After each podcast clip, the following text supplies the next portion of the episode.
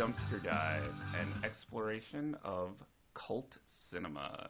I'm your host, Patrick Markfort. With me is my brother and co-host, Me, Jordan. and we are doing our thing again this episode. Uh, what is our thing? We uh, Try to find good stuff for super cheap. Yeah, so on the dumpster dive, as people know if they've listened to the show, uh, we are always on the hunt for great physical media, DVDs and Blu-rays, trying to get good stuff at a good price. Uh, if we can't find good stuff, we at least hope to find interesting stuff. I think tonight's selection falls under that category. Yeah, I think so too. I wouldn't put it in the good category. Well, because normally I think of it as something that you've been looking for, and this one I don't think you were looking for, but No, I, I don't. or something that you had heard of, maybe. Well, this so the the movie the movie we'll be discussing tonight is one of my finds and one of my and my pick for the episode, um, which I feel like my track record is not as strong I, I as feel strong like I've as done yours. the last few ones. Yeah. What one did you do? I did um, Super Mario Brothers. Super Mario. Oh yeah, okay. Um, Uh, anyway, um, so tonight we have another another of my of films I selected, but it does kind of uh, fall under that um, something you'd heard about and wanted to investigate more because Yes. um, I had always kind of been peripherally aware of this director.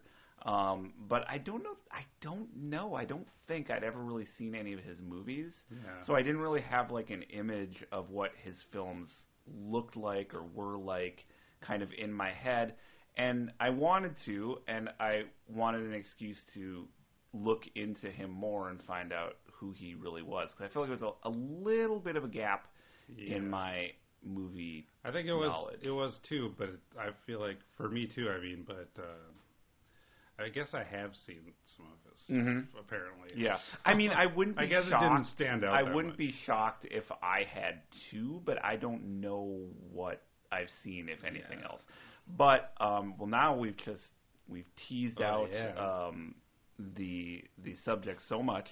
Let's play the trailer to tonight's feature, and then we'll be back in just a moment to talk about the movie. When a houseboat is stricken by a meteor in the swamps of Florida, it signals the arrival of the alien dead. The alligators weren't enough to sustain their hunger for flesh and blood, so the alien dead set their sights on the inhabitants of a small town. The alien dead, more frightening than Carrie, more spine tingling than The Exorcist. When the alien dead finds you, you will be deader than Mother's Day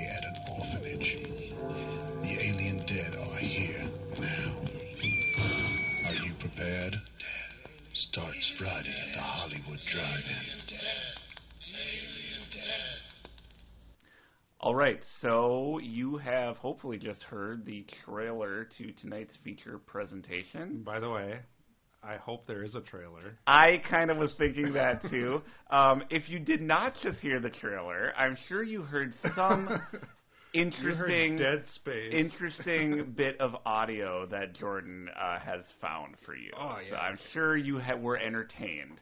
Um, Oh, I'm already thinking of. and okay, and okay. hopefully uh, it has become apparent uh, that we are discussing uh, the Alien Dead, uh, basically the debut feature. you may as well say it's Fred Olen Ray's Yeah, The Alien Dead, because The Alien Dead is not going to jog anybody's. Right. It's, a, it's pretty or- generic. It's a pretty generic title. Uh, The whole ba- reason it was bought was for Oh yeah, Fred Olen. ba- basically the, the the debut feature of Fred Olen Ray, who we've we've mentioned briefly on the podcast before. But yeah, he's the director. I I really I don't know if I've seen any of his movies. you know the name though. Uh, yeah, I know the name. I you know he he pops up a lot. We mentioned him previously in our shopping mall uh, episode. If if if we're airing that episode, um, if people have heard it, because he he co-directed some stuff with Jim Wynorski, Yes. who directed that film. Anyway, um, so yeah, the Alien Dead, uh, basically his his debut feature, and Yeah, I think this is going to be potentially a little bit different flavor of an episode because because there's nothing to say about it. I don't know that there is a lot to say about the, this film in particular. Well, that's why I mean, like, you gotta like frame it. Yeah. it being Fred Olen. Which is which is what we do here. But we are going to try to do our regular kind of shtick and summarize and, and review the film under discussion, and then we'll have some other stuff to talk about. Um, so, The Alien Dead. I was going to um, make you summarize it for some reason, but I, I think I'll have you. I can try to summarize. Do you want to? I guess. Okay, give it a shot. No, give it a shot. It's pretty simple. Um, yeah, I was gonna try to think of another movie to compare it to, but it's so much like a whole bunch of. Oh yeah, it's, it's basically a mishmash of of different stuff. Uh, it's totally like a homemade movie. Yeah, that's the feel of it. Very low budget. I know that doesn't sum it up, but Well, we want to we want to keep that in kind of create the you know atmosphere of this movie. We want to try to explain to people what this was like. So yeah, very very low budget. so it seems to me I was trying to figure out like where it took place. It looks, it seems like the Everglades. yeah, so I think it is Florida, Florida. I think it is Florida because that's it was filmed in Florida. It's very swamp-like. Yep. So it's like really small hick town Mm-hmm. in swampland, wherever it is. Um, a meteorite, something alien crash lands there. Right. Starts infecting people and they turn into zombies. Mhm. And I think I think that's people what's going run on. away from them. Yep. And the credits roll. uh, yeah, that- I mean that pretty much is. it. It's kind of like the summary of the movie is a premise. The movie is just Yeah. a premise, which you've seen like in other movies Yeah. before. Well, so it's it It's starts out totally like a- like original. that people notice that all the alligators in this swamp Yeah. have disappeared. Like that's how they first no know- bodies. No, yeah, which is kind of, I guess, kind of a.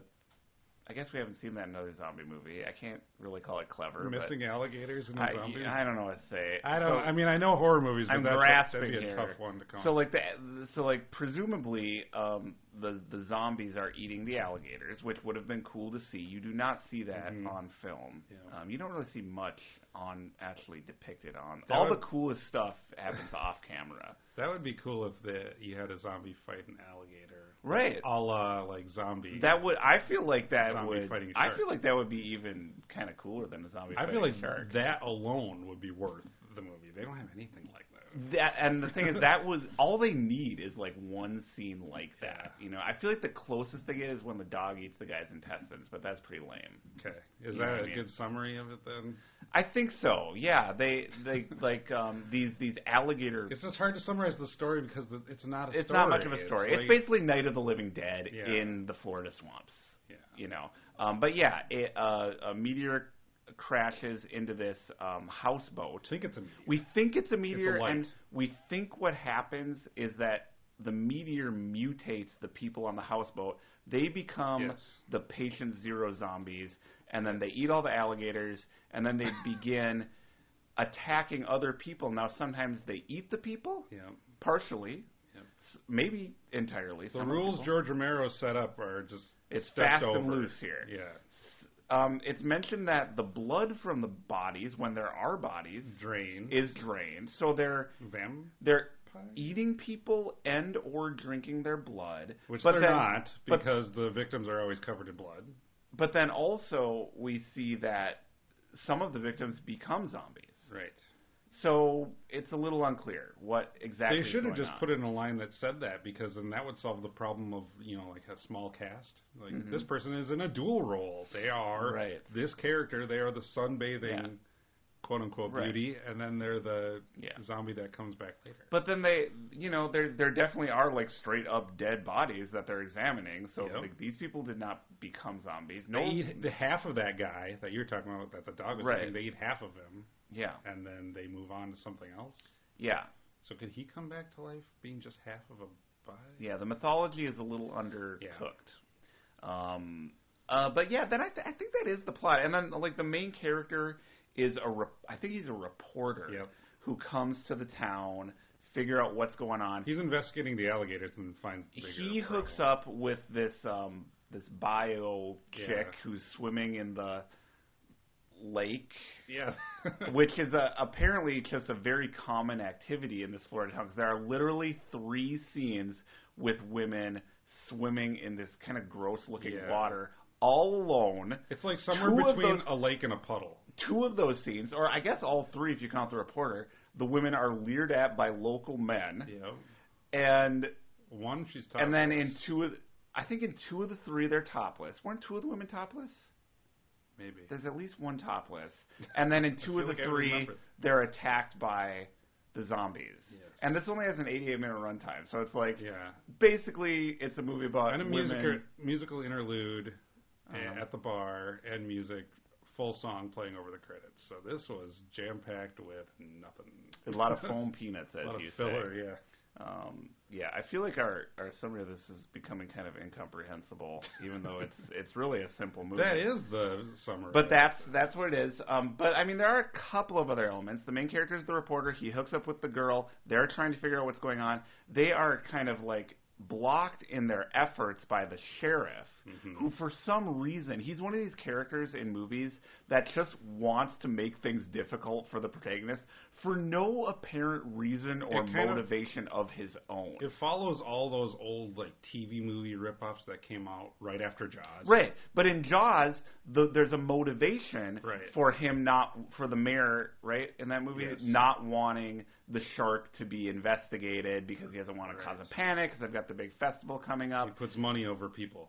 But this movie, like he's just being a, a jerk, Yeah. and Well, the- that's what I. That's kind of like a hallmark of really bad movies. Is Yeah. they, they use stuff they knew worked in the past, but they didn't quite they don't have an understand understanding why. of why it works. well, they that sums up this whole movie, Yeah. and I would oh, imagine totally a lot of Fred. Olen Ray movies. Yes.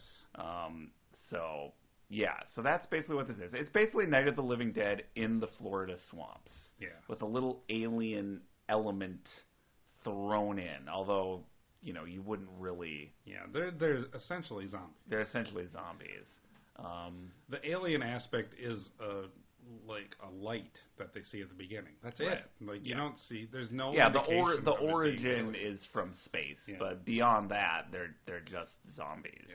It And- could have been a spaceship. It, Yeah. We didn't even know if it's a meteor or Right. we're just kind of like figuring that of, out. There's a lot of vagueness it's like in this movie. Mad Libs fill in the plot element. Yeah, you kind of have to make your own movie Yeah. a little bit. Um, so, what did you think of it?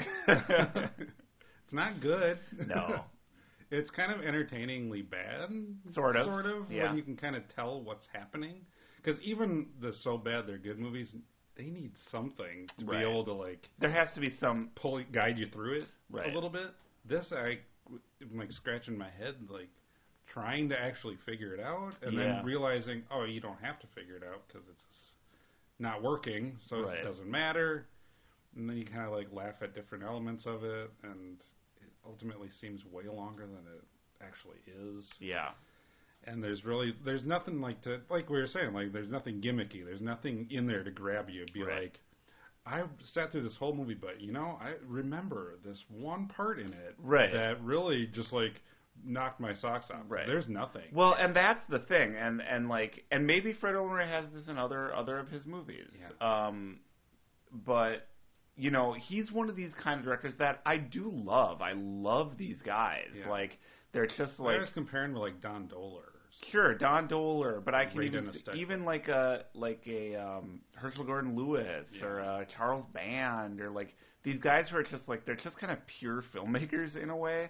Um, they're just they're they're doing their best, but they're always just going to be in the B movie world, and they Yeah. kind of love it. But what I feel like they're like film space makers, not like filmmakers. You know, like Mhm. a filmmaker is someone Okay, who like sets out to like actually put this like they have some sort of artistic ability. Like, yeah With, with Don Dohler, you know, it's like a tiny Yep. little bit of artistic ability. Right. With Herschell Gordon Lewis, I always say he's like a businessman well he's first a salesman yeah and a movie maker like 19. Right.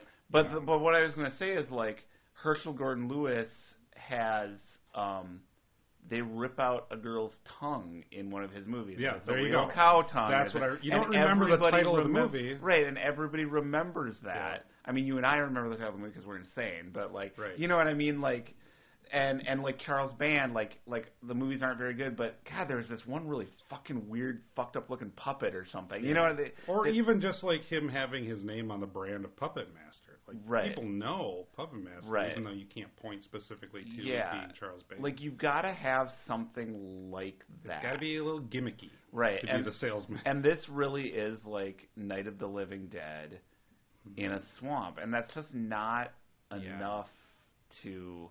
Um, even like um, like a Jess Franco or something, who's another Yeah. someone I think of as like a pure filmmaker. Like he just churns out like film. Like he has a vision, but like um, you know, Well- even even he his movies are kind of defined by this weird perverse sexuality. Yeah, even- even him, though. quality. Even him, I feel like there's like a through line of Yes. an artist. Right. I know it's funny no, to no, say to- that with artists, hundred percent. but with these guys, and I do include Herschell Gordon Lewis in that too. It's feel like they're they're good at like technically assembling the Uh-huh. elements to make the movie, Sort of, yeah. but that's where their that's where their skill set ends. yeah, like they they didn't care about the story, they didn't care about the acting, they didn't. Right. They weren't like even interested in trying. uh, This sounds like being so harsh on Fred Olen Ray, but they didn't even want to aspire to kind of like get better with their stuff because like Fred Olen Ray's stuff is just kind of like a flat yeah. line. Well, a lot of times I think for these guys,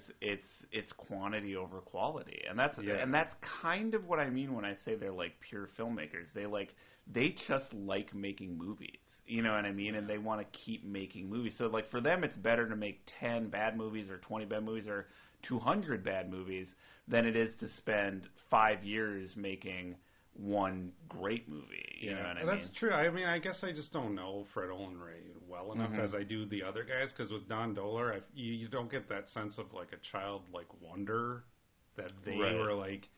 They saw these great films as kids, and they just wanted to recreate this. But stuff. that doesn't- They might not have the ability to it, but God, they're like giving it their all. I don't get that feeling From this Fred movie. Olen Ray. Yeah, from Fred yeah, Ray. yeah. I feel like And he is one of those guys, though. yeah, you know I what mean that's okay to be like a businessman, moneymaker, Right. but eh, watching all the quantity, it, kind of adds up to like, what does this add up to? Yeah. I'm like See, this is an interesting episode because I mean, Fred Olen Ray genuinely, you know, we are the story behind it is more interesting. Yeah, well, like our subtitle is an investigation of cult cinema, and Fred Olen Ray definitely has a cult following for sure. I mean, he easily fits under this this category, but I think it's a cult that you and I aren't members of. Yeah, Um, and I think just watching, having watched this movie, and you, it was an Alienator you saw, yes, which I think is one of his better known ones. You saw that fairly Yes, recently. Yes, I- like I, I think we we kind of don't really get it, you know. And I I mean, mean, I mean, you can get it from the titles even too. It's right? like Evil Dead comes out, he comes out with Alien. Sure. Terminator comes out, he comes out with. oh, uh, sure. But even that can have a kind of charm to it, you Yeah. know. But It's kind of like the Asylum movies. sure, but but like I think for us, having seen these, having not necessarily grown up watching Fred Olen Ray movies, and having seen these, I, I think we kind of don't really get why someone would be a fan of Fred Olen Ray. I think that's fair to say. So by all means, divers, let us know. Tell us why we're wrong. Tell us what our tell us why we watched the wrong one and the actual right one to Mhm. watch. Um, I mean, I mean that though, you know, because But you picked this because you knew it was the first one too, right? no, I just kind of Oh, I went just by the cover? I went by the cover. It does have a great cover. Pretty good. Uh, we'll put that on our social media. Um, and actually, a nice DVD presentation. I know there's a Blu-ray version of this too, uh, but we'll get to that in a bit. Um, but yeah, I picked it just randomly, and then I saw like, oh, Fred Olen Ray. I want to check him out. But So how So- much was it? So this one, it actually wasn't super cheap because I think it was new. I I was probably at least ten dollars. It might have been close to like fifteen. Okay. Um, well, it's so- definitely too much, but Oh, yeah. I think it can still count, and Yeah, yeah, yeah. there's so, no like price limit. right, yeah. So this one, I actually, I probably liked it the least of all the movies we watched. But in a way, I'm kind of still glad to have a Fred Olen Ray movie in my collection. You know. Um, Even though you offered to give it to me. but um, okay, yeah. So what else do we have to say about um, the Alien Fred. Dead and Fred? um, well, we'll get we'll in, ju- in just a minute here. We'll get into Fred. But is there anything else to really say about the Alien Dead? What did you think of the look of the zombies? He, Fred Olen Ray also did the special effects. Yeah, no. Nope, that, that wasn't that didn't work working either. Okay, all right. Um, we know the acting was no good, um, and it was all unknowns except for Buster Crabbe, uh, who played the I didn't sheriff. know. Yeah, He was still unknown to me. yeah. He's known to Fred. He's known to. Fred Olen Ray. Yeah, but- apparently. Um, but we'll get to, we'll get to him in a bit in a bit too. Um, cinematography awful. Yeah, well, I think. the- Score interesting. Oh no, that was annoying. Was I mean, it was annoying. notable. It was note noteworthy. I'm making a note of it now, so it's technically no. I don't know if it was even. I have made a note. I have made a note that the score. I noticed the score. It was all synth score, All right. strange, unique, Yeah. not effective in setting any kind of Well, it mood was or synth atmosphere. score, and it was also kind of uh, bluegrass band Mhm. type stuff, Smokey and the Bandit. Kind I think it is worth pointing out how bad the cinematography is too. There, there were scenes where. Um, well, it's like recovered footage almost. It's like Yeah. assembled back together. Well, yeah, we listened to a little bit of the commentary, and it wasn't but you don't need the commentary to tell you that either. right, right. Well, it completely changes like color temperatures. I mean, there were literally scenes where we were saying, I, I, I literally did not know if it was meant to be day for night or if it was Oh, just yeah. bad cinematography. Like, I honestly did not know. I think you called it um, day for night of the Alien Dead at one point, which I thought was pretty. That was pretty clever. It was pretty good. Um, okay, what else? Um, yeah, I think that's that's really all there is to say about this particular film. Do you think it's funny enough to be a so bad it's good? Because I really don't. I don't feel like it's on that. No. But let's do something we don't always get into too much and talk about the presentation of this movie and some of the like extras and bonus features that come with the Yes. DVD because I actually think we had a um, better time with some of those. Well, that's what I mean. like we the with the behind the scenes itself. is more interesting. Like Well, the- that's the, the fact that this guy a lot of pumps these things out Yeah. is more interesting than sitting through a lot of this stuff. Yeah. So we mentioned there is a commentary over the Alien Dead, which we did not listen to it in its entirety. We did listen to a little bit of it, just to get a little bit of flavor of like I just wanted to get who a is sense this Fred Olen yeah. Yeah, where is he coming from? Like, Maybe that's kind of how coloring. seriously does he take this stuff? Yeah, that might be coloring my perspective. Sure. Because those, like, my only experience with him is seeing like probably some of the movies, but not even recognizing that it's him because he doesn't really have like a stamp on his movies at Mhm. all. And then just hear, I wanted to hear like how he viewed them hmm because a lot of usually it's guys like this. They look back and kind of like a retroactive. Uh, I was being ironic about this stuff, you know. hmm I tried to make it bad. Oh yeah, like he's that. not. He's like not like that, that at exactly. all. No, no, but no, he doesn't. like he doesn't think they're. He recognizes them for what they are. I think he recognizes it that it's bad because he's heard reviews. Because that's the way it comes across Okay. when he talks about it. Because he's Yeah. like, and here's some of the bad lighting. You Yeah. know, it's like he seems like he- someone who he hasn't. knows his place. He seems like he hasn't embraced his status as a cult B movie director, a so bad it's good movie director, but he's accepted it. That's Yeah. kind of where I he's that's the kind of tone I get from him and even the like little bit of research I did on him too. I feel bad trying to like psychoanalyzing a guy. I've oh, that's what we're here for. for. Like Ten minutes. oh no, that's what we're here Well, for. Well, I saw some of We've seen films, his too. film. Yes, exactly. That's what shorts, we're, that's yes. what we're here to do. So short films. Not, I haven't Yeah. seen Fred Arnold shorts. So there's the commentary, but what else? Let's talk about what else is on this DVD. So the Alien Dead is basically his first professional feature, but this DVD uh, also includes um, the hell was it called? Well, it's retro media too. Yeah, retro. It's released by Fred Olen Ray's own distribution company, Retro Media. Well, how do you get the rights to his own? right? Um, I'm forgetting. Oh, the Brain Leeches. Oh yes. So I keep calling it a student film, but I don't I don't remember if he's actually like a student. It was actually a student. you didn't learn anything. Yeah, but you know, it was this kind of like pre fail. pre-professional work. It's it's it's It was like a prototype for this movie. That's why I kind of yes. wanted to see. There's no like. there's no dial. It's black and white. No dialogue. Probably 16 millimeter. Um, yeah um, and there's no dialogue, but there's a musical track. Um, narration a and- little bit, and oh yeah, that's right. There's narration. Um, so it's very. I mean, but it's very Ed Wood narration over the dialogue. Yeah, Like, Alien- this man is talking about Alien this. Dead looks cheap and bad and low budget. Now imagine a prototype. exactly. Now imagine like a cheaper, grainier, less professional, less polished version of that, and that's the Yes. brain leeches. But, But you- this wasn't like a I'm going to present this to the world type of thing, like Right. Alien Dead was. So I give him a little bit more of a pass. Yeah, I would This imagine is it more of was- like a curiosity. yeah, and I was I would imagine it was kind of used as maybe a calling card, Yeah. or it's just kind of a like let's see if we can do this kind of thing. Um, we But didn't. e- even if you look back at It- like there are some artists that I look at like oh God, I can't even think of like an example. There's a lot of people that pump a lot of shit out, Mm-hmm. and if you just keep going back into like the or if you like look up something that they I like I think of like a music artist who releases like B sides and you listen to the B sides and you're like this is just as good as a like you could make Sure. an album out of these. Why are they just basically like throwing these away? And the fact is that they just couldn't help it. They were just good. Mhm. They just they couldn't write a bad song if they tried. And I feel like a lot of um like if you go back and watch I remember when I watched Mike Flanagan's stuff Mm-hmm. like you can see his cheaper stuff that he made before Oculus, Sure. but there's there was still something there, Sure. and I did, it, trying to say it's like it's not me retroactively like saying oh I was a fan of his all along, but Sure. you can tell Sure. you can tell that there was something there, and what is what is And there? there's there's still nothing there. yeah, it was it, like it would be a brilliant parody of a student film. Mhm. Well, okay, we'll just call it a student film. Yeah. I, I don't care. If Yeah, it's a that's fair.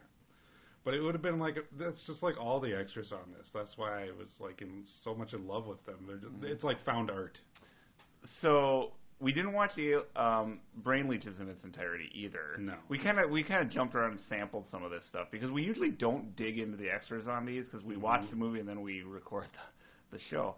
Um, but the other things that are on here were a a, a cast reunion. It's like Inception. It's a dive within a dive. Oh yeah, this is it is a dive within a dive. Um, so there's a cast reunion on here, which is Yes. just as poorly filmed and edited as the movies. well, so the the DVD was released like when like recently, right? I think it probably it had to be fairly was. recent, like 2000s. I'm thinking. Oh yeah, for sure. Okay, well, the, the reunion is from '92. So immediately it's like immediately it's like, what is this doing on here? Right. And again, it's a little more of like a curiosity, like the whole, even the way it's filmed, the, Edited. the editing, and the the attitudes of the actors. It's like watching the best worst movie Uh huh. with the guy who is the dentist, who is like the quote unquote star of it. Yes. And he's doing like the horror movie Sure. circuits or the horror convention circuits. And he's at a convention. He's like, "These are some weird people. Like, what is going on here?" Like, you are one of those people. Like, these people were like, I would love to just like know what went on in these people's lives. Yeah, you. I mean, obviously it's probably stuff. not a lot, but Yeah. I do. I like kind of like the weird found art aspect of It, it. it, just like yeah. I always think like you could write you you could live for like a thousand years and you couldn't write a Saturday Night Live sketch like this. Right. Like it's just performed just so perfectly, Perfectly awkwardly awkward. bad. Yep. Yeah, that's my sweet spot. Well, speaking of sweet spots, I saved for last the highlight of this entire Oh yeah. DVD package. There's almost like a secret bonus extra on here, and I I'm gonna Gotta let dig. you take the reins on this one because I, you know how you when you see like someone discover something beautiful. Oh, it's not that great. Jordan just loved this thing so much. It was pretty fascinating. So, included on this great retro media edition of a not great movie, The Alien Dead, is another not great. is a an unaired TV special. Mm-hmm. How long was that? Like a half hour, probably, right? Oh God, yeah. Probably about a half hour. Oh jeez. Um, an unaired children's television special, produced but not directed by Fred Olen Ray, although it has the Olen Ray touch of mediocrity. Because he apparently getting like gleaning a little bit from the commentary that we heard. He worked at like a, a TV studio, so he had like access to cameras. Yes. Some actors, but this must have been something produced in the studio. Yes. We do need to move on to our Beyond the Dive segment, but before we do, Jordan, please Okay. give our audience a summary of Halloween Planet. Halloween Planet is. Uh, I, I don't, it's like a, it's supposed to be a kids TV special. yeah, I I guess, guess he was like a holiday special, a They, Halloween. well, they set it up like I'm going to say what it was presenting itself to be, not what it is. No, what it, what it is is a to pretend to bizarre found footage fantasia of awkward, horrible Yes, weirdness. It was a time capsule of uh, awkwardness. Yes. but it was like. I think it was supposed to be like the meaning of Halloween, or like the Halloween was special, or something. It was Uh-huh. like two kids who I guess two kids go to an alien planet where it's all Halloween stuff. Yeah. That's what it was trying to be. Mhm. That's not what it was. But Yeah, it's supposed to be whimsical I- and fun and crazy and I monsters. can't describe this thing, man. It was just so so cheap, and it didn't make sense, and it had a brilliant narrator who was like Bunny from Ed Wood's films. You know, Uh-huh. he looked like him from Plan Nine. I, I will mention that the narrator was the um, actor who played Superman in the old Superman movie serials, a la Buster Crabbe from the old movie serials, playing the sheriff in uh, the Alien. Well. Fred Olen Ray said that was like one of his uh, staples that he would always have in all his movies. You need one star, Mm-hmm. and then he immediately abandoned that and made movies. without stars. that, was, that was like his uh, edict that he would follow till uh, the next one where he forgot about it. But th- this Halloween, if if you are someone like us who does like weird ass found footage stuff, awkwardness, uh, things that don't work, um, that are supposed to, uh, you've got it. But not even just like laughing at something failing, more like laughing at like why? Right. Like what is this for? Like we're, So it really is these two kids who like can't act, uh, walking around this cheesy set. Yeah. I mean cheesy set with people in in really Halloween, like Spencer's Gifts level yeah. Halloween costumes. Yeah, like I said, it wasn't Halloween Planet that they landed on it. On it, it was like Halloween Express. Yeah, and they're playing and that's giving it all these credit. monsters, and then they there's supposed to be all these bits that I guess are supposed to be funny and whimsical and fun for kids. So it's like, look at how gross this food looks, yeah. and it's this weird rubbery. Well, it's like they're at a, they're at a party, and then the the host of it is who's a vampire or whatever. He's like, "Go ahead and mix or mingle," yeah, and then so they go from one. I want you to meet everybody, so because you can see everybody's they're wearing all crazy so crazy. costume. Yeah, One guy's like a head on a table, and then there's a puppet over here, and they're So they- playing pin the tail on the pterodactyl because we're monsters. Nut. I mean, this thing is friggin' nut. And it's but then just- they then they walk around to each person, and it's just like a flat note every time. Like they have nothing to do. It's like, hey, Mister Wacky Pants, what's your crazy thing that you're going to show us? And Right. like, the guy just, oh, yeah. okay, let's go back over to this guy. Like they revisit the same guy three times. Yeah, it's really bad. It's really hard to convey how bizarre this thing is, but um, it. I think it was the most entertaining thing on this DVD because at least it had just the sheer oddness of it. and you could see what was happening. Yeah, it was brightly lit, which is not the case with the other two movies. So um, we had to give a little tip of the hat to Halloween Planet. I bet you can probably find it. Like it's it's, probably on YouTube. yeah, I'm, I'm thinking. You know, do a little do a little deep deep dive in. Um, see if you can dig out Halloween Planet because it's so weird and it, it never actually aired on TV. Hard to imagine. Um, so it did not um, knock the Great Pumpkin from its throne as like this the Great Halloween special. But I, I know if I was a kid and I was at home watching public access and this came on, Oh my God. I would throw a tape This- in the VCR and Absolutely. hit record before you could even think. yes. well, I'm going to watch this every And I would Halloween watch it every- and I think I, I'm going to remind our, our listeners every year to do so too. I want to I want to I want to get Halloween. Don't let it overshadow Alien. No, I want it to overshadow Okay. it because it's so. It, it this should be Halloween Planet with Alien Featuring Dead as Alien- a bonus feature. Done. All right, Nice. that is enough about the Alien Dead DVD and the Alien Dead, and sadly enough about Halloween Planet. It's not much and it's enough. Let's uh, do a deep dive on Fred Olen Ray. Um, and actually, it's going to be not the deepest dive we've ever done. Okay. I don't think he's the That's deepest. you because I really don't know a lot about him either. You know, and and I like I said, I was curious about him, and um, you know, I didn't find a ton of stuff about this movie in particular. You So I, didn't find a ton of stuff. or You didn't find a ton of interesting stuff. yeah, kind of both. Because that's kind of the way I feel like. It's So career might be. I, I, I'm basically going to just talk about two people: the director, Fred Olen Ray, Mhm. and uh, Buster Crabbe, who was the the the played the sheriff in this movie. So who who is this Fred Olen Were they like Ed Wood and No, no, no, no. I think that I think they only did this one movie together, Okay. but I might be wrong about that. Here's the thing: Fred Olen Ray is so prolific that it's really hard to like. I'm a beginner, so like to to really pin down his entire career. Yeah. So I did my best here. So So that's why this should be interesting because this is like a beginner's guide Yeah. to it. there you go. By a beginner. So Fred Olen Ray. This um, is our student film. he is a what I would think of as like a genuine monster kid. You know what I mean when I say monster yeah. kid? Like Most famous monster kid is Monsters of Filmland. J- Joe Dante, Forrest Ackerman. Exactly. Grew up reading famous monsters. John Landis, Exactly. Grew up reading famous monsters of film land. Land loved all those stuff. Fred Dekker, and Shane Black. Sure, loved all that stuff. Loved all those guys. Made his own movies when he starting when he was 14 years old. So he is one of these guys, which is no surprise, you know, Mhm. and that makes sense why he's casting old movie serial stars in his movies. It Um, actually makes Halloween Planet make a little more sense. Too. Sure. He um he got his start professionally on another cult classic, Shockwaves.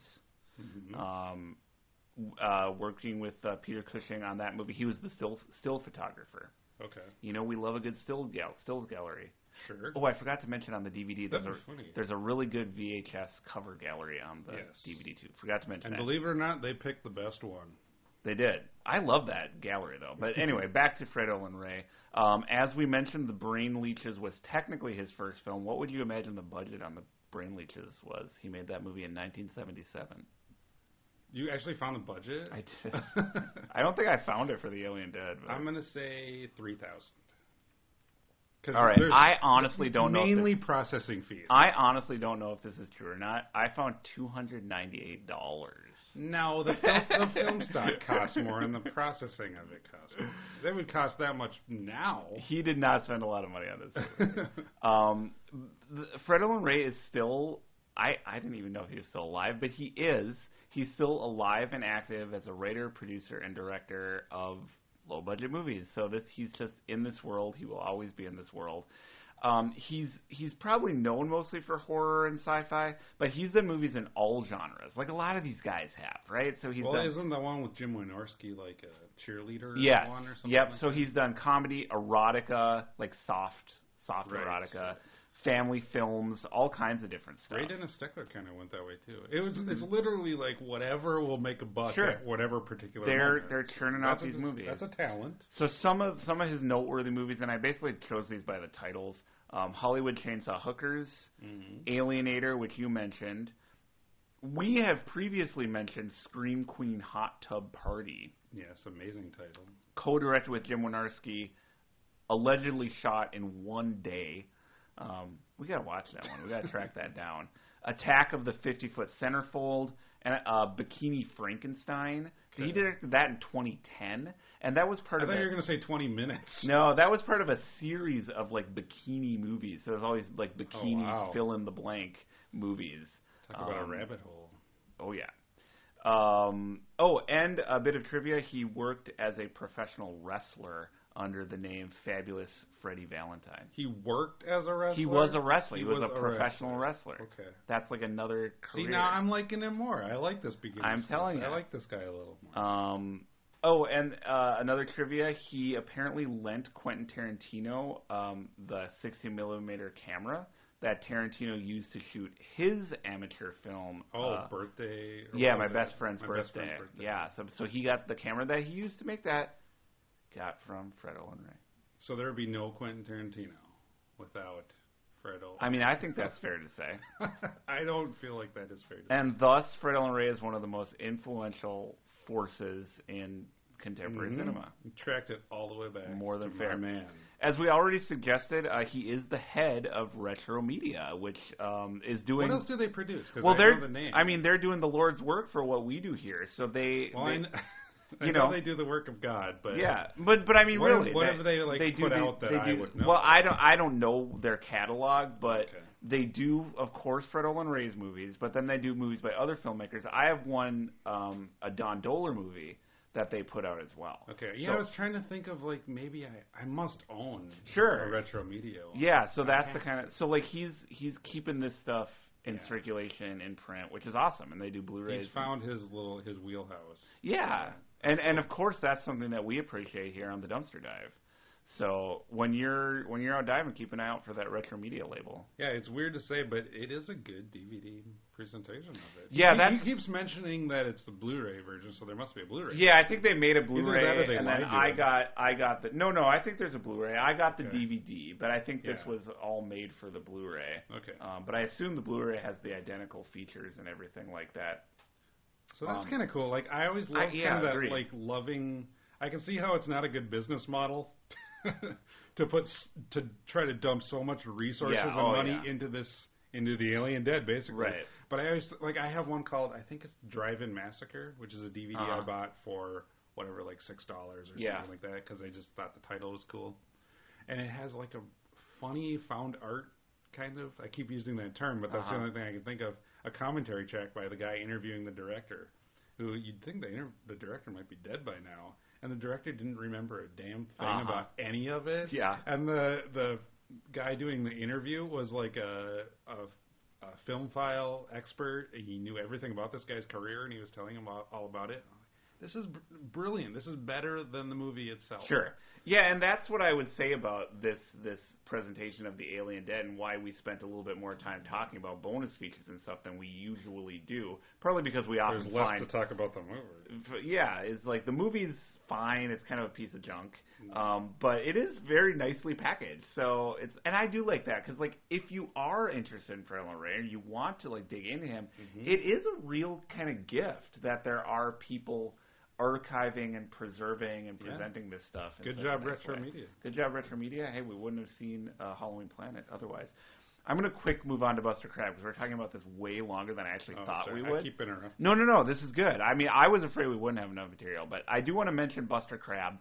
Um, so who's Buster Crabbe? Some people will know, some people won't. I, knew the name. I, I vaguely knew who he I was. didn't even know the name. He played Sheriff Kowalski in this movie, kind of crusty older guy. I wouldn't say he's doing great work here, but he's at least a professional He's actor. He's the only member of the cast I have any info on because most of them are on non-professional actors. Um, They so, gave a little info on themselves in the. yeah. So, well, the, dig uh, into the D- DVD if you want extras, more yeah. info on them. But The um, reunion. yeah, Buster Crabbe. He, he was a famous, very famous um, movie star of mostly these old adventure movie serials. So he's known for probably best known for playing Flash Gordon and Buck Rogers. Um, he also played Tarzan um, and a lot of like rip-offs of those characters in many, many, many movie serials. Chuck Rogers. Yeah, he um uh started his he was also a gold medal Olympic swimmer. That's how he started his career. Um he started more of a hundred movies um mostly during the 1930s and 1950s. He had his, his own children's variety show called the Buster Crabbe Show in the 1950s. He sounds Um, like a SpongeBob SquarePants character. Yeah, I know it's a funny name, isn't it? I wonder if it was his birth name. I don't actually know that. Hmm. Um, but um, he had there were there were Buster Crabbe comic books in the 1950s as well. Um, Like of him as himself I- in the comic? you know what? I meant to look these up. Or is it like a Fred Olen Ray thing where it's I- he's I'm producing? guessing it was probably him as like a version of himself because oh, like it was like real this life is- mixed with art. This is bit. my guess because there used to be these kind of comic books in the 50s. There was a uh, Jerry Lewis comic book which ran for a long time. There was uh, Abbott and Costello comic book. So like, and you know, in these It's old like pop culture figures. and in these old movies, they were always kind of the same character, Right. like an Errol Flynn or something. Right. So I think it was. I would imagine the comic book was like that. I might be completely wrong though, because I did mean to look into the comic books. I'm a big comics guy. I had never heard of these comics. They actually didn't run for very long. There were two different ones from two hmm. different publishers, but I'm guessing they were along those lines. Is is Buster Crabbe playing Buster Crabbe, but he's like heroic saving the girl. Buster Crabbe. Yeah, okay, This is my that. guess. This is my guess. Um, he got a little bit into business later on. He kind of fell back on his um, reputation as this gold medal winning Olympic swimmer, which is pretty impressive. Um, it's quite a fallback plan. uh, yeah, but he later in life he kind of went back to that. He ran like a swim camp, but he continued to act till the end of his career, obviously, um, because he's doing schlock like. and then the after his Dead. career ended, he started in the Alien Dead. Pretty much, pretty much, pretty Oh. much. So kind of a sad end, but he, I mean, a, a legend He in his doing what a legend loved. in his time, and the kind of actor that um, Fred Olen Ray probably adored and idolized. So Sure. it, it like it was his like Peter Cushing or something, you know. So um, even though he worked with Peter Cushing, but um, that's all I have. He wasn't allowed near Peter Cushing. yeah, after um, after Shockwaves. Um, but that's all I that's all I have. I just like Buster Crabbe is probably the only noteworthy, definitely the only noteworthy actor in that movie. Not doing noteworthy work here, but it, I it's it's cool to know that hey, this guy was like a big deal. It'd be know? funny if they put him in Halloween Planet. That would be amazing. Well, they had a different. I know, I know. They had Superman. I mean, I don't know. I can't like Superman's kind of a step up from Flash Gordon, maybe, you know, in a way. So, um, but yeah, that oh god, that that Superman actor, Yeah, that was awesome. Kirk Alyn, I want to say was his name. Ooh, I'll re- I'll I'll correct this in the notes, but um, He was the Greek chorus. he was amazing. Who would like look at the camera and he had nothing to say. I don't think I've ever seen those old Superman serials, but he was amazing in Halloween Party. Oh, it was perfect. Halloween Party is taking over this episode. That's like the stuff. that Halloween Planet. Halloween Planet. Sorry. That's the kind of stuff that you couldn't write. No. Because no one would ever think to have this guy keep popping in. And then, like literally, he would like he would appear after a scene end and kind of sum up, and then the kids went on to the next part of the party, and then he'd go away. But sometimes he would appear and he'd like look at the camera, and he- he'd be like, uh, he kind of like shrug his shoulders almost, or that's in my imagination a little bit. But he would like say nothing, and then he would fade out. yeah. Well, well, good. Nice to see you again. As if he- there's like nothing to say about it. Well, I am delighted that our Fred Olen Ray discussion has has generated enough material for like a full episode because I didn't think we'd have much to say. Um, I am also delighted by how much you enjoyed a lot of the special features, and I did too, on this Alien Dead uh, DVD which I picked up. Um, and I want to, on air here, surprise my brother Jordan. And Jordan, we Fred did, we did not Ray rehearse. here. We did not rehearse this. Fred Olen Ray is not here, but I'd like to Oh. he's here in spirit. But I am going to give you to keep for your own personal collection the Alien Dead DVD. I'm giving the DVD to Jordan right now. This is almost So, like we didn't is- rehearse this. We did. We really did not. He's goofing around. Like this is my gift to you for doing such a great job producing the podcast. Um, I mean, this is great, but could you get me the Blu-rays?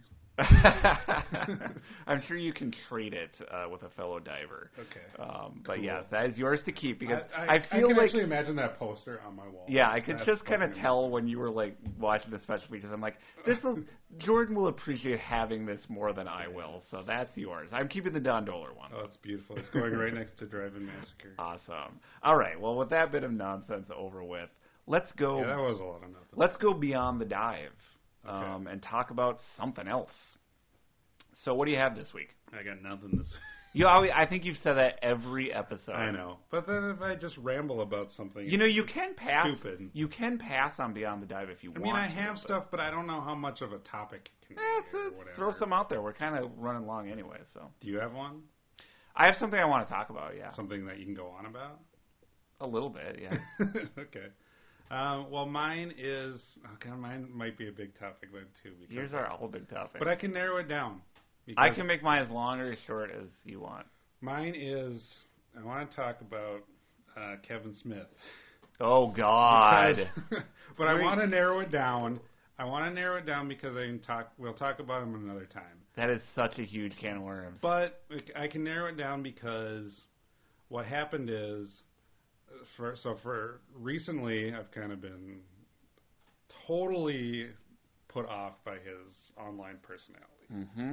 And everybody knows that you don't have to sum it up. He's like the ultimate fanboy, Mhm. which is something that I just you know, steer completely clear of, and he is the poster child for it. Mm-hmm. And then I listen to like he does commentaries for he does commentaries for his films, which are good, and he is very intelligent and he Mm-hmm. Does knows he- film. Sorry to interrupt. Does he have the commentaries for his films like on like YouTube podcasts, or they're just on the films? You mean? Um, one of them is on the film that I know of, and the others are uh, his podcast. Oh, awesome. Okay, cool. The one I know is he does one for Roadhouse, Yeah, I'm is- aware of that. which is very funny Okay. and very like it's good. It's it's good because there's like a separation between the person. It's not the anybody involved with the film. He's just like a film fan, and he's really intelligent, like with breaking down like why things in the script work and why they don't. Sure. And, and he's funny. Like it's everything a commentary should be. And I've had that DVD for a while, but I listened to it. He does commentaries on the four original Batman films, Yeah. which I just I listened to one of them. I was- can't was wait like, to listen to these. I was like, I mean, they're not they're not like Right. groundbreaking. But when you anything, told but it's me- just like he, it's just like a, everything like a commentary should be. It's like perfect. Mhm. It's like I was just like laughing at it, and I was like, God damn, he's right about that. And I never thought about that. And I've seen those movies a million times, but I just I came around on him again, and I'm like, oh, Mhm. that's why. And this is a relationship that I've had with him. Where Yeah, like, same. fall in love with him, and then it's like, oh God, stop doing that. You're so like annoying. But now I've just like I've totally realized like this is the adopted personality that he uses to sell his product, and his product is him in Yep. like a hockey jersey and shorts and whatever. I get it. Crying He about uses- DC movies. He cries after he sees movies. Mhm. It's just like oh God, oh, it's just so abrasive. Nothing wrong with crying during a movie. Maybe something wrong with crying No, if you see a I- parademon in a Justice League movie. yes. But I, throwing I, that out there. I say that Kevin Smith cries wolf because he cries at Sure. every movie, so that means nothing. But uh, then I realized, like, okay, I can hold these two things in my brain. That he Yes. is a really intelligent guy who can break this stuff down. He's fun. and I like him. Like I feel like you could like hang out with this guy and talk about film a lot. And Or can ha- comics. and or comic. Yeah, that's the other thing too. Like he's really he He's- knows his shit. With all the fake comic book fans right, nowadays. right? He's um, he's like the original. He is the real. You, I do have to give him that. the he original is the Stan real Lee deal. cameo. All right. W- I always say he was way ahead of his time Yeah. with the references. But that's the okay. That's cameo. that's my only thing. I mean, we'll talk about Kevin Smith and because it's a huge topic. But that was my thing. Is like, don't write these guys off Mhm. because of what it's like. Hear what they have to say, or or it's like, don't write him off specifically. I guess. Mhm. Well, I, I don't know if people have, but I know there's a lot of like pushback against. oh sure. His personality, but you just got to realize like that's him selling his product, which is himself. Mhm. He's got his own podcast and everything, which I also I don't even like his podcast that Right. much. But when he does just straight commentary, like, hey Kevin, break down this movie for us. He's great at. it. Yeah, when you told me that he had these Batman commentaries, as soon as you said that, and I have the exact same back. I feel like I'm overselling them because they're not. no, no, super, no. But I they're, but they're good. But They're I have really the good. same back and forth love hate relationship with Kevin Smith as you do. Mhm. When you told me he did those commentaries, uh, my immediate reaction was like, "Oh, I can see how he would be good at that." Yep. You know what I mean? That might be kind of the perfect thing for him to be doing right now. Um, so let's put a pin in Kevin Smith because I want to return to him as a topic. This is like my recommendation. Yeah. Listen to those commentaries. Because. I, I want to kind of sort out my own feelings about Kevin Smith too. Because Yeah. I've had Well, a I long, definitely have more to say about him. because I you know watched Clerks when it came out, and I've had a long kind of Mhm. changing relationship with how I feel about Mhm. him, and it's complex and it's nuanced. I have to Um, keep reminding myself, like he's made some really good films. absolutely. Because when I see him, I'm just like, God, what is it? Like, oh, just go away. Just I don't want you. But without that, you wouldn't have a lot of the good stuff. Okay. Great. Let's. That's that's um our first Kevin Smith mini discussion. We will return to him because I do want to in If some for too context- long, remember there was no trailer for it. Right, right. We may not have had it. We may not have played a trailer earlier. Um, no, no, no. We're not running too long. We're right on track. Because I, I just briefly um, wanted to talk about, and this is less of a recommendation than me kind of trying to sort out my own thoughts on um, a movie I saw recently, a new movie, um, which was the box office bomb, Dark Phoenix. Oh, okay. The final, Well, I wish I would have seen it. Then I could would yeah, add something. Well, to it. probably for now the final X Men movie. yeah. Um, and what do I want? You mean like with that cast? They'll obviously be other. yeah, but but I think the franchise is kind of it's Yeah. ready to go away for a little while. It's and that's the thing about Dark Phoenix. So like Okay. this is not a recommendation. Um, although I did kind of like the movie. You know, it's it did not do well um, in the box Well, office. the last one was Apocalypse, right? Last one was Apocalypse, which, you, which I liked. I definitely liked Apocalypse. That's one that I didn't like, but I like Bryan Singer is like talented. Like he throws weird Yeah. Wasn't we're not allowed Bryan to. Singer? We're not allowed to say that anymore. What, that Bryan Singer talent? that Bryan Singer is They're talking about like holding like two things, and there's another topic you can talk I about exactly. the art of I the know. artist. I know. I know. Whatever. I mean, like uh, Apocalypse, I did not like. I Sure. think like overall, if you look at it, it's not a But the good one movie. But sure. there's stuff in there that can be interesting. Yeah. So what is Dark Phoenix? I, I didn't I didn't hate it. Um, it was, but it, it was it was, I thought it was pretty good. You know, it, Yeah. and it kind of had the flavor of like the early X Men movies. You know, it was on a much smaller scale than the Marvel films. It was not the Marvel Studios films. Mm-hmm. It was not as good. It's of funny course, if you say it's a smaller Studios scale films. because Dark Phoenix is like one of their Sure. biggest stories. In the comics, it's like the ultimate big Yeah. cosmic Marvel story, but in the way that like the comics have kind of become movies. was that? It wasn't written by John Byrne, was it? Uh, it was drawn by John. I mean, the original, not the movie. Yeah, it was drawn by John Byrne, written by Claremont.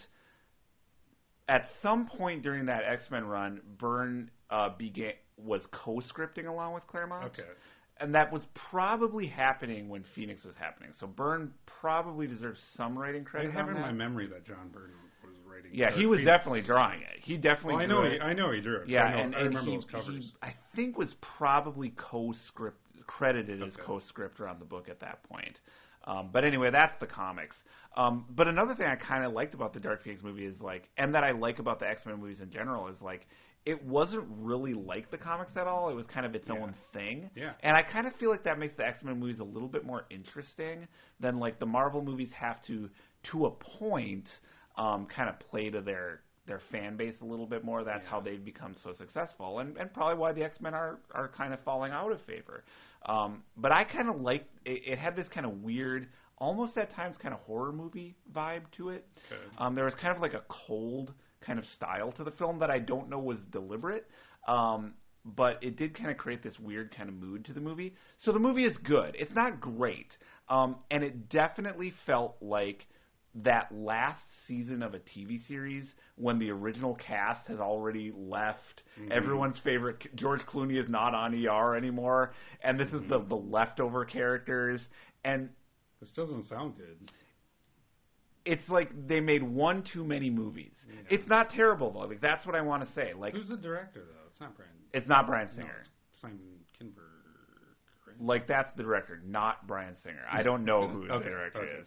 Um, yeah, it's not something I would go out of my way to recommend to people, and I'm not recommending it. But it did make me kind of reflect on the X Men franchise. Mm-hmm. And like, I think it's really easy for people to say now, like, oh, like I actually saw an article, a clickbait article that I didn't read, saying like, oh, the X Men have always been kind of like the weird redhead stepchild of Marvel, and I'm like, uh, no, they haven't. Uh, the reason They started. They kicked it off. Right. The reason that the Avengers are huge right now, the reason that Marvel Studios built their empire, which is now the Hollywood empire, Yeah. on the Avengers is because the Avengers were the characters they couldn't sell to other studios. The hottest thing going at Marvel at the time the original X-Men movie was made almost 20 years ago now was the X-Men. They were huge. It was X-Men and everything else, right?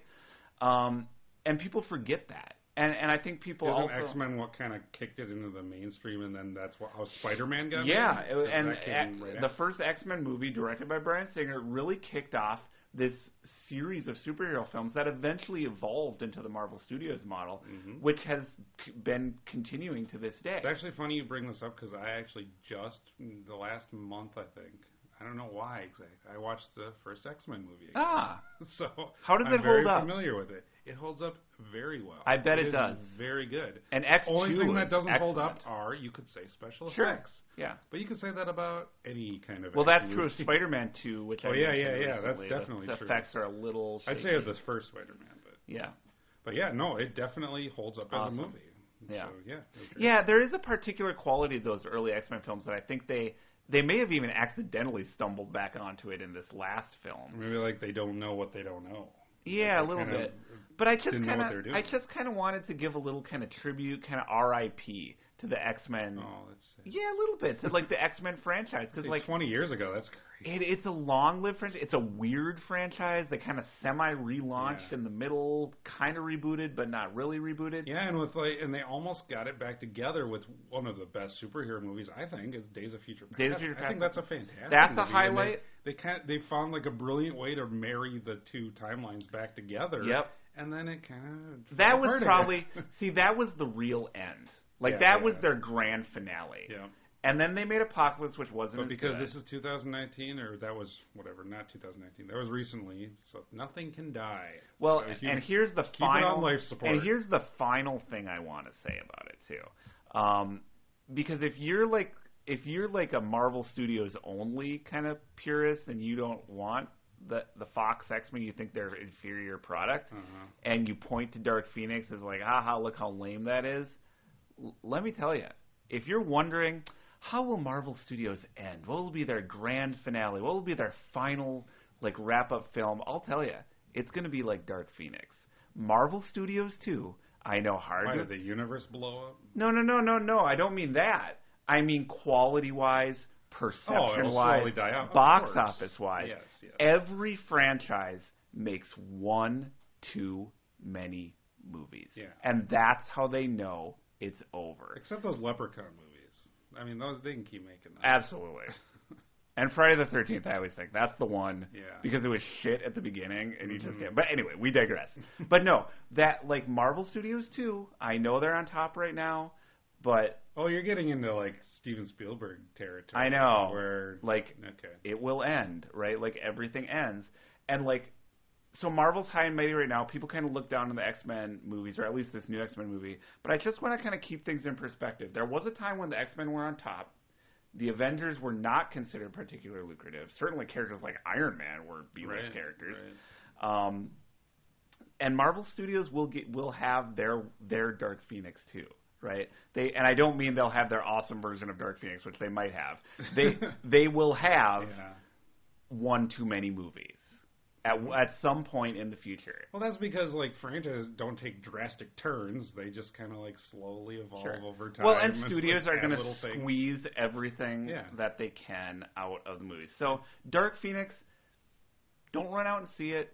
Don't. It's not so good. I'm like telling everyone to see it, but once it's out on DVD, what pair it up with X2, um, Days of Future Past, Logan, as like a double feature. or uh, the Wolverine too. I think that's kind of Absolutely. one as well. Yep, and kind of like you know raise the glass to a what was a good franchise Let it with die some with lows. dignity.